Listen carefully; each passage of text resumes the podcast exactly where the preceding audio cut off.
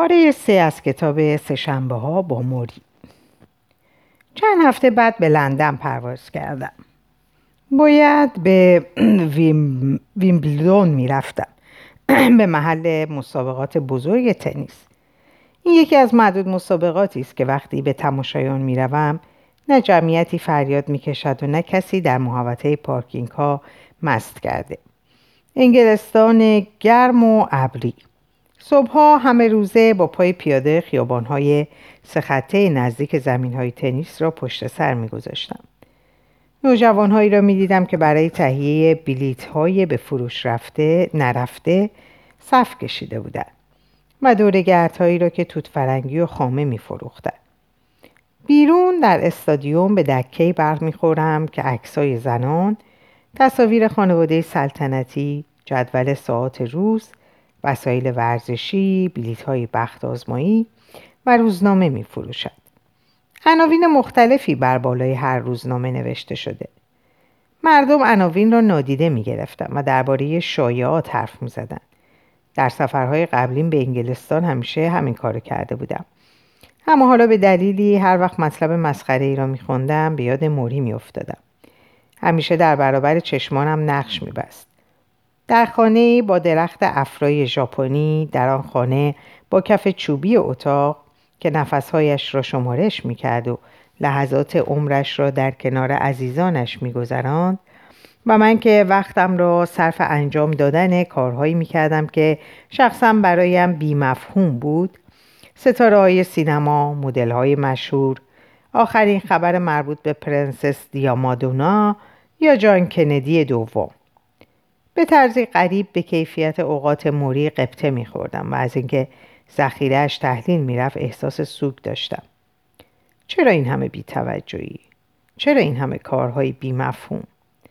وقتی به کشورم بازگشتم محاکم اوجی سیمپستون لحظات حساس خود را میگذراند کسانی بودند که تمام ساعت صرف نهارشان را به تماشای این محاکمه میگذراندند و باقی مانده مطالب را ضبط می‌کردند تا شب هنگام تماشا کنند آنها او جی سیمپسون را نمی شناختند. از دیگر اشخاص درگیر هم اطلاعی نداشتند و با این حال روزها و هفته های عمرشان را متکی به حکایات زندگی دیگران به سر می بردن. به یاد مطلبی افتادم که موری در جریان یکی از ملاقات من گفت. فرهنگ ما سببی نیست تا مردم حالشان خوب شود. باید به اندازه کافی قوی باشی که اگر تشخیص دادی فرهنگ به وظایفش عمل نمی کند خریدار متاع آن نباشی. موری مدت ها پیش از اینکه بیمار شود برای خود فرهنگی تدارک دیده بود. گروه های بحث و گفتگو پیاده روی با دوستان شرکت در مراسم رقص کلیسا. او طرحی را با عنوان خانه سبز شروع کرد و در آنجا فقرا می توانستند از خدمات درمانی مشکلات ذهنی برخوردار باشند. کتاب میخواندند تا برای کلاسهایش فکرهای جدید پیدا کند. با همکارانش ملاقات می‌کرد. با دانشجویان قدیمش در ارتباط بود. به دوستانش که در فاصله دور از او زندگی می‌کردند نامه مینوشت. وقت بیشتری را صرف خوردن و تماشای طبیعت می‌کرد. فرصتی را برای تماشای تلویزیون تلف نمی‌کرد. کاری به فیلم هفته نداشت. او پیلهی سرشار از فعالیت های انسانی تدارک دیده بود. گفتگو، تبادل نظر، محبت. اینها کاسه زندگیش را لبریز می‌کردن. من هم برای خودم فرهنگی درست کرده بودم. کار. در انگلستان برای چهار یا پنج رسانه کار می‌کردم. روزی هشت ساعت در مقابل کامپیوتر می نشستم و نوشته هایم را به آمریکا می فرستادم. برنامه های تلویزیونی هم بود در ضمن همه روزه صبح و عصر گزارش رادیویی داشتم فشار کاری غیر متعارفی نبود در این سالهای گذشته همه زندگیم در کار خلاصه شده بود و هر چیز دیگری در پس زمینه قرار می گرفت. در ویمبلدون در اتاقک چوبی خوابگاه هم غذا می خوردم. برایم مهم هم نبود. یکی از روزها جمعی از گزارشگران که به شدت آندره آقاسی را احاطه کرده بودند تا درباره روابط او و نامزدش سوال کنند چیزی نمانده بود که مرا زیر دست و پایشان له کنند. یک عکاس دوربین به دست با دوربینش چنان ضربه به من زد که روی زمین افتادم. پیش از اینکه به سرعت از کنارم عبور کند سرسری یک ببخشید گفت و فاصله گرفت. اطراف گردنش پر از لنز های بزرگ بود. به یاد مطلب دیگری از موری افتادم که به من گفته بود. خیلی ها زندگیشان بیمعناست. به نظر نیمه خواب می‌رسند. حتی وقتی کاری را می کنند که به اعتقادشان مهم است انگار در خواب و بیداری هستند. به این دلیل است که خواسته اشتباه دارند. برای اینکه به زندگی خود معنا بدهید باید دیگران را عاشقانه دوست بدارید. خودتان را وقف دنیای پیرامونتان بکنید. چیزی خلق کنید که به شما معنا و هدف بدهد. می‌دانستم که حق با اوست. نه اینکه در این زمینه کاری کردم. در پایان مسابقات و آن بیشمار فنجان قهوه‌ای که نوشیدم کامپیوترم را خاموش کردم. اتاقک چوبیم را تمیز و مرتب کردم و به آپارتمانم رفتم تا چمدانم را ببندم. تلویزیون مفهومی نداشت. به دیترویت پرواز کردم و دیر هنگام بعد از ظهر به آنجا رسیدم. خسته و تحلیل رفته خودم را به خانه رساندم و به خواب رفتم. با خبر داغی از خواب بیدار شدم. اتحادیه های روزنامه من اعتصاب کرده بودند. روزنامه تعطیل بود. پیشقراولان اعتصاب در مدخل ساختمان روزنامه ایستاده بودند و کسانی در خیابان راهپیمایی می‌کردند. من به عنوان عضوی از اتحادیه انتخاب دیگری نداشتم. ناگهان و برای نخستین بار در زندگیم کاری نداشتم که بکنم. حقوقی هم دریافت نمی کردم و در برابر کارفرمایم سفارایی کرده بودم.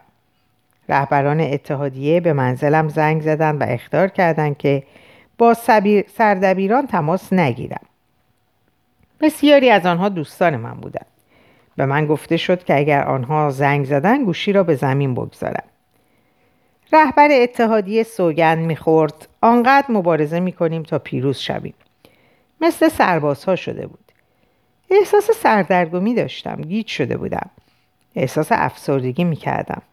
با اون که کار در رادیو تلویزیون جایگزین های مناسبی بودند روزنامه شاهرک زندگی من بود اکسیژن من بود وقتی مقالاتم و همه روزه در روزنامه ها می دیدم می دونستم که دست کم به طریقی زنده ام. حالا این یکی از دست رفته بود و چون اعتصاب ادامه یافت روز اول، دوم، سوم تلفن های نگران کننده و شایعاتی به گوش می رسید که اعتصاب ممکنه چند ماه دووم بیاره. اون چرا می‌دونستم زیر رو شده بود. همه شب برنامه مسابقاتی بود که می‌تونستم اگر این اعتصاب نبود در اون شرکت کنم. به جای اون در خونه موندم و برنامه ها را از تلویزیون تماشا کردم. کم کم به این فکر عادت کرده بودم که خوانندگان به ستون من علاقه مندن. حیرت کرده بودم که در قیابم چه تحولاتی روی داده. یک هفته از شروع ماجرا میگذشت که تلفنی با موری تماس گرفتم. کانی اونو به سمت تلفن آورد. میای که منو ببینی؟ عبارتش بیشتر حالت یک عبارت امری رو داشت تا سوالی خب می‌تونستم. سهشنبه چطوره؟ جواب دادم که سهشنبه به دیدنش میرم. در سال اول کارج دو درس دیگر رو با اون انتخاب می‌کنم. روابطمون از محدوده کلاس درس فراتر میره. حالا اینجا و اونجا با هم ملاقات می‌کنیم و حرف می‌زنیم. تا این زمان این رابطه رو با هیچ بالغی خارج از بستگانم نداشتم اما احساس می‌کنم که با موری راحتم. و به نظر می‌رسه اونم از اینکه اوقاتش رو صرف من بکنه حرفی نداره. وارد اتاقش میشم. می‌پرسه امروز کجا یک دیگر رو ببینیم؟ در بهار زیر درختی بیرون ساختمان دانشکده جامعه شناسی میشینیم و در زمستان کنار میز کارش. من با اون پلیور خاکستری و کفشای آدیداس موری با کفش راکپورت و شلوار مخمل کبریتی. هر بارم با هم حرف می‌زنیم به چرندیات من گوش میده و بعد سعی می‌کنه درسی از زندگی به من بده. به من خاطر نشان می‌کنه که برخلاف این باور شایع در دانشگاه پول مهمترین متای زندگی نیست. میگه باید انسان به تمام معنا انسان به تمام معنا باشم. از نقش مهم در رابطه بودن با دنیای پیرامون حرف می‌زنه. معنای بعضی از حرفاشو می‌فهمم. بعضی دیگر رو درک نمی‌کنم فرقی نمی‌کنه. موضوع بحث بهانه تا با اون حرف بزنم سخنان پدرانه که نمی‌تونم با پدرم داشته باشم. پدرم دوست داره که من وکیل بشم. موری از وکلا متنفره. می‌پرسه وقتی دانشکده رو تموم کردی می‌خوای چی کاره بشی? میگم می‌خوام موسیقیدان بشم پیانو بزنم. میگه عالیه. اما زندگی دشواره. بله همینطوره. رقبای فراوون داری بله اینو هم شنیدم. میگه با این حال اگر جدا بخوای موفق میشی. دلم می‌خواد اونو در آغوش بکشم. می‌خوام از این حرف اون تشکر کنم. اما روی انجام دادن این کارو ندارم. به جای همه اینا سرمو به نشانه تصدیق پایین میارم. شرط میبندم با پیانو, پیانو تمر رو سر حال بیاری میخندم. سر حال؟ اونم میخنده. بله سر حال. این روزا از این عبارت زیاد استفاده می‌کنن. سهشنبه اول. درباره دنیا حرف می‌زنیم. کانی در رو باز کرد. به درون رفتم. موری روی صندلی چرخدار کنار میز آشپزخونه بود. پیراهن کتونی گشادی به تن داشت و شلوارش از اونم راحت تر بود. گشادی شلوارش بیشتر از اون جهت بود که پاهاش از حد متعارف خشکیده تر و باریکتر شده بود.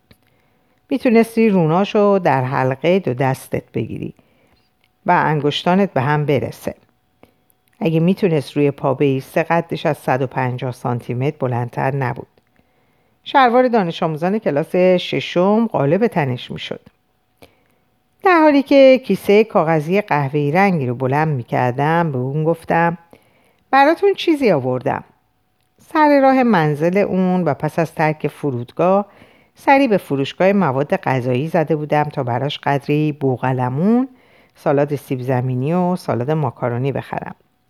می‌دونستم که در منزل غذا به حد وفور داره اما می‌خواستم براش چیزی گرفته باشم و به اصطلاح دستخالی به منزلش نرفته باشم. کار دیگه ای از دستم ساخته نبود از اون گذشته از علاقش به غذا آگاه بودم. به صدای بلند گفت این همه غذا رو باید با من بخوری سر میز آشپزخونه نشستیم سندلی های حسیری میز رو دوره کرده بودند و این بار نیازی نبود که درباره 16 سال فاصله دوران دانشکده تا به امروز حرف بزنیم. به سرعت به دریای مباحث روزگار دانشکده وارد شدیم. موری می‌پرسید و به پاسخهای منم گوش می‌داد. و هر آینه مطلبی رو فراموش کرده بودم در مقام یادآوری حرفی می‌زد. از اعتصاب روزنامه پرسید. براش عجیب بود که چرا طرفین با هم به مذاکره نمیشینن و مسائلشون رو حل نمی‌کنن. با اون گفتم که همه درایت اونو ندارن. گاه لازم می‌شد که گفتگو رو قطع کنه. باید به دستشویی می‌رفت. این کار اون کمی وقت می‌گرفت. کانی اونو با صندلی چرخدارش به دستشویی می‌برد و بعد اونو از روی صندلیش بلند می‌کرد تا بتونه در ظرف شیشه ای ادرار کنه. وقتی برمیگشت اثر خستگی در چهرش مشهود بود. یادته به تد کاپل گفتم که به زودی کسی باید تر خوشکم بکنه؟ خندیدم. همچی لحظه ای رو فراموش نمی کنی. فکر می‌کنم اون روز فرا رسیده. از این ناراحتم. چرا؟ چون این نشانه وابستگی تمام ایاره. اما دارم خودم رو عادت میدم. باید از اونم لذت ببرم. لذت ببرید؟ بله دوباره قراره به دوران کودکیم بازگردم. این هم یه طرز نگاه کردن به موضوعه. خب من باید به شکل خاص خودم به زندگی نگاه کنم. باید با اون روبروشم. من توان خرید ندارم. توان رسیدگی به حسابای بانکیمو ندارم. کیسه زباله رو هم نمی‌تونم بیرون ببرم اما می‌تونم اینجا بشینم و به این فکر کنم که چه چیزهایی در زندگی مهمه. هم وقت و هم دلیلی برای این کار دارم. در واکنشی به حرفاش گفتم با این حساب برای پیدا کردن معنای زندگی باید از بیرون بردن کیسه زباله دست کشید موری خندید و خندش احساس آرامشی به من داد وقتی کانی بشقابا را از روی میز برمی داشت چشمم به انبوه روزنامه هایی افتاد که مسلما قبل از اومدن من خونده شده بود پرسیدم اخبار تعقیب می‌کنید؟ موری گفت بله به نظر عجیبه؟ فکر می‌کنی به این دلیل که دارم میمیرم نباید به اون چه در دنیا اتفاق میفته علاقه من باشم؟ شاید آهی کشید شاید حق با توست شاید نباید به این چیزا بها بدم به هر صورت من اونقدر زنده نمیمونم که بدونم وضع چطور میشه. اما میچ توضیح دادنش آسون نیست. حالا که بیمار هستم و رنج می‌برم بیش از هر زمان خودم رو به کسانی که اونها هم از زندگیشون رنج می‌برن نزدیکتر احساس می‌کنم. پریشب در تلویزیون شاهد صحنه هایی از بوسنی بودم. مردم در خیابان ها میدویدند و کسانی به اونها شلیک می‌کردند. کشته می‌شدن قربانیان بیگناه. گریه کردم. ناراحتیشون رو احساس کردم. هنگار ناراحتی خودم بود. من هیچ کدوم از اونا رو نمی‌شناسم اما چطور می‌تونم نسبت به اونها بی باشم؟ چشمانش نمناک شد. سعی کردم موضوع صحبت رو عوض کنم. صورتش رو پاک کرد.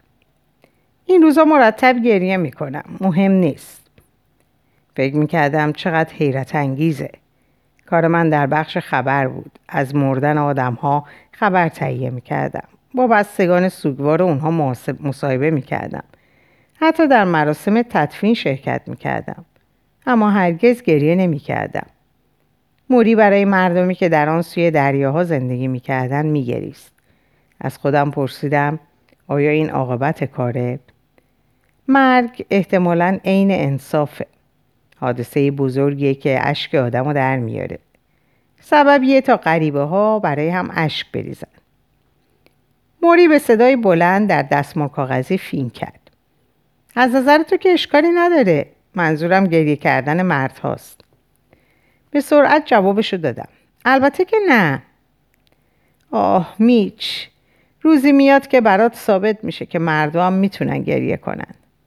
گفتم بله بله. بله بله. خندیدیم. حدود 20 سال قبل هم همین حرف رو می‌زد. اغلب هم روزای سهشنبه بود. در واقع سهشنبه ها ما همیشه با هم بودیم. اغلب دوره های آموزشی من با موری روزهای سهشنبه بود. سهشنبه ها موری کار دفتری می‌کرد. منم که رساله پایان تحصیلیم رو به راهنمایی اون انتخاب کرده بودم. اغلب برای مشورت روزای سهشنبه به اون مراجعه می‌کردم. اغلب به اتفاق پشت میزش میشستیم و درباره رسالم حرف می‌زدیم. حالا هم بعد از گذشت سالها باز روزای سهشنبه بود که به خونش می‌رفتم. موضوع رو با موری در میون میگذاشتم. موری گفت ما مردمان روز سهشنبه هستیم. و من تکرار کردم مردمان روز سهشنبه موری تبسم کرد. میچ تو به موضوع توجه دشمن دشمن من به کسانی اشاره کردی که اونا رو نمی‌شناسم. اما می‌دونی از این بیماری چه چیزایی میآموزم؟ چه چیزایی؟ مهمترین چیزها در زندگی اینه که بدونی چگونه به دیگران عشق ورزی و چگونه مورد مهر و عشق اونا واقع شی. صداش به نجوا تبدیل شد. بذار عشق به درونت رخنه کنه. فکر می‌کنیم که شایسته این عشق نیستیم. فکر می‌کنیم اگه عشق رو به وجودمون راه بدیم بیش از اندازه نرم میشیم. اما فرزانه به نام لیواین لیواین جان کلام رو جان کلام رو گفت.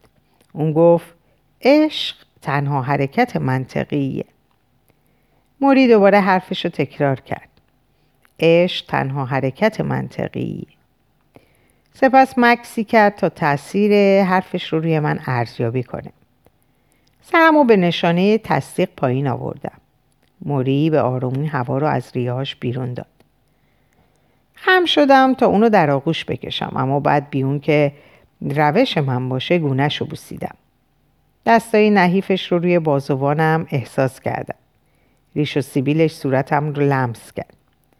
موری به نجوا گفت با این حساب سه شنبه دیگه میای. وارد کلاس میشه. میشینه. حرفی نمی‌زنه. به ما نگاه می‌کنه. ما هم به اون نگاه می‌کنیم. بعضیا نخودی میخندن اما موری به این توجه نمی‌کنه. شونه ای بالا میندازه و ناگهان سکوتی عمیق حادث میشه. و ما کمترین صداها رو میشنویم. شوفاژ در گوشه اتاق صدایی پخش می‌کنه. صدای تنفس دانشجویان چاق و چله هم به گوش می‌رسه. بعضی از ما بیحوصله میشیم. کی می‌خواد حرفی بزنه؟ سکوت می‌کنیم. ساعت رو نگاه می‌کنیم. چند دانشجو از پنجره بیرون رو تماشا می‌کنن. انگار خبری نیست. پونزده دقیقه به همین منوال میگذره و سرانجام به نجوا سخن آغاز می‌کنه. می‌پرسه اینجا چه خبره؟ و بعد به آرامی بحثی شروع میشه درباره تاثیر سکوت بر روابط انسان ها صحبت می‌کنیم چرا از سکوت خجالت می‌کشیم؟ از این همه صدا کدوم راحتی رو میجوییم؟ من از سکوت ناراحت نمیشم به رغم همه حرفایی که با دوستانم می‌زنم هنوز نمی‌تونم به راحتی در حضور دیگران درباره احساساتم حرف بزنم. به خصوص اگر در حضور همشاگردی هم باشه. اگه قرار باشه و کلاس بخواد می‌تونم ساعتها در سکوت بشینم. در حال ترک کردن کلاس موری مرا متوقف می‌کنه. امروز زیاد حرف نزدی. نمی‌دونم حرفی به ذهنم نرسید که بزنم. فکر می‌کنم گفتنی زیاد داشته باشی. می‌دونی میچ؟ تو منو به یاد کسی میندازی که وقتی اونم جوانتر بود حرفاشو در سینه حبس می‌کرد. اون کی بود؟ خودم. سهشنبه دوم. درباره تأسف برای خود حرف می‌زنیم. سه شنبه بعد مجددا بازگشتم و سه شنبه های بسیاری به دنبال اون. بیش از حدی که کسی تصورش رو بکنه من ترصد این ملاقات ها بودم فکرشو بکنید 700 مایل پرواز می‌کردم تا به مردی در حال احتضار برسم اما وقتی موری رو می‌دیدم همه چیز رو فراموش می‌کردم در حضور اون به خودم علاقمندتر می‌شدم حالا تلفن همراه هم, هم رو بر نمی داشتم. به توصیه موری عمل می کردم. بذار صبر کنن و انتظار بکشن. اوضاع روزنامه دیترویت بهتر نشده بود. در واقع هر روز که میگذشت وز وخیمتر می‌شد. مشاجره میان اعتصاب کنندگان و کسانی که جای خالی اونها رو پر می‌کردند هر روز بالاتر می‌گرفت. جمعی دستگیر می‌شدند.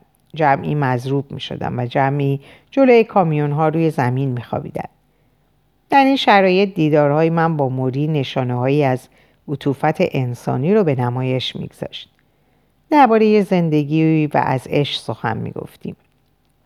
درباره یکی از موضوعات مورد علاقه موری یعنی محبت حرف می زدیم و اینکه چرا جامعه ما با اون تا این اندازه بیگانه بود. پیش از سومین ملاقات من با اون در برابر فروشگاهی ایستادم پاکت های متعلق به اون فروشگاه رو قبلا در خانه موری دیده بودم وقتی وارد اتاق مطالعه موری شدم پاکت های حاوی مواد غذایی رو طوری بالا بردم که انگار به بانکی دستپرد زده بودم. مرد غذا فروش. موری گردشی به چشمانش داد و تبسم کرد. به موری نگاه کردم. کدرم به دنبال نشانه های وخیمتر شدن حال اون بودم. انگشتانش اونقدر فعال بود که بتونه با مدادی بنویسه یا لیوانی رو با اونها نگه داره. اما نمی‌تونست بازوانش رو از حد سینش بالاتر بیاره. حالا در مقایسه وقت کمتری رو در آشپزخونه یا اتاق نشیمن صرف می‌کرد. بیشتر به اتاق مطالعهش می‌رفت. روی صندلی بزرگ با پشتی گردانش که مجهز به بالش و پتو بود میشست نزدیکی اون زنگی بود که در صورت نیاز اونو فشار می‌داد و کسی کانی، تونی، برتا یا آمی به درون میومد فشار دادن دکمه زنگ همیشه براش ساده نبود. گاه خسته می‌شد. از موری پرسیدم آیا به حال خود متاسفه؟ جواب داد بعضی وقتا به هنگام صبح ناراحت میشم. به حال خودم سوگواری می‌کنم. انگشتا و دستم و اون چرا هنوز برام باقی مونده تکون میدم. و به حال اون چه از دست دادم تأسف می‌خورم.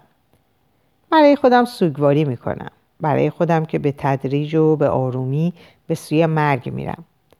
بعد دست از سوگواری بر میدارم به همین شکل اگه لازم باشه به قدر کافی گریه می‌کنم. بعد به همه نعمت ها و جنبه های مثبتی فکر می‌کنم که هنوز برام باقی مونده. به کسایی فکر می‌کنم که هنوز به دیدنم میاد. به داستان ها و حکایت هایی فکر می‌کنم که قرار برام تعریف شه و اگر سهشنبه باشه به تو فکر می‌کنم. آخه ما مردمان روز سهشنبه هستیم. میخندم. مردمان روز سهشنبه میچ بیش از این خودم ناراحت نمی کنم. اندکی ابراز تأسف هر روز صبح ریختن چند قطره اشک همین همین اندازه کافیه. به یاد همه کسانی افتادم که ساعتهای طولانی از اوقات روزشون رو با تأسف خوردن به حال خود میگذرونند چقدر خوبه که برای تأسف خوردن به حال خودمون نیز زمان مشخص و محدودی در نظر بگیریم. چند دقیقه عشق بریزیم و بعد به استقبال روزی بریم که در پیش رو داریم. و اگر موری با اون حال وخیمش می‌تونست چنین کاری بکنه موری گفت می‌دونی وحشتناکه. وحشتناکه می‌بینی بدنت تحلیل میره و تو به سمت نیستی میری. اما در ضمن جالبم هست.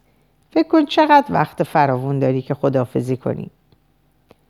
تبسمی کرد. همه به این حد خوشبخت نیستند. در حالی که روی صندلی نشسته بود اونو زیر نظر گرفتم. نه توان اونو داشت که بیسته نه می‌تونست شستشو کنه و نه شلوارش رو بالا بکشه. خوشبخت؟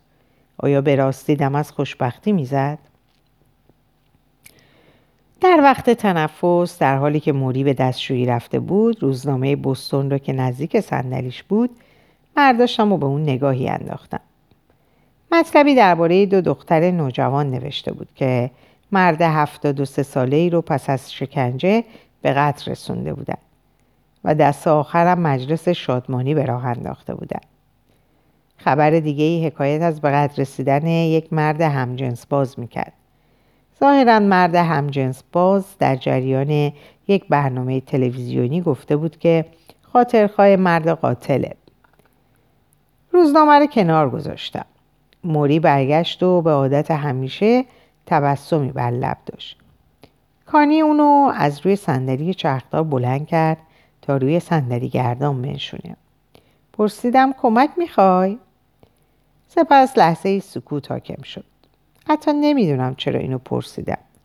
اما موری به کانی نگاه کرد و گفت می‌تونی به اون یاد بدی که چگونه این کارو بکنه؟ و کانی جواب داد بله حتما به راهنمایی کانی خم شدم هایی رو که زیر بازوان موری محکم کردم و اونو به سمت خودم کشیدم انگار کنده سنگین رو بلند می‌کنم بعد خودم رو به حالت قائم نزدیک کردم و اونو با خودم بالا کشیدم. معمولا وقتی کسی رو از جاش بلند می‌کنید اون با بازوانش به شما کمک می‌کنه. اما موری از انجام دادن این کار عاجز بود. جسم بیجان و بی حرکت جسم بیجان و بی حرکت بود. سرش بی اختیار بر شونم قرار گرفت. بدنش شل و آویزون به من چسبیده بود. صدایی از گلوش خارج شد. آه. بذرهای مرگ رو درون کالبود پلوسیدش احساس می‌کردم و چون اونو روی صندلیش نشوندم و سرش رو روی بالش تکیه دادم احساس کردم که زمانمون به انتها نزدیک میشه. فرصت چندانی باقی نمونده بود. باید کاری می‌کردم. در اینجا به پایان این پاره می‌رسم. اوقات خوب و خوشی براتون آرزو دارم. و به خدا میسپارمتون. خدا نگهدارتون باشه.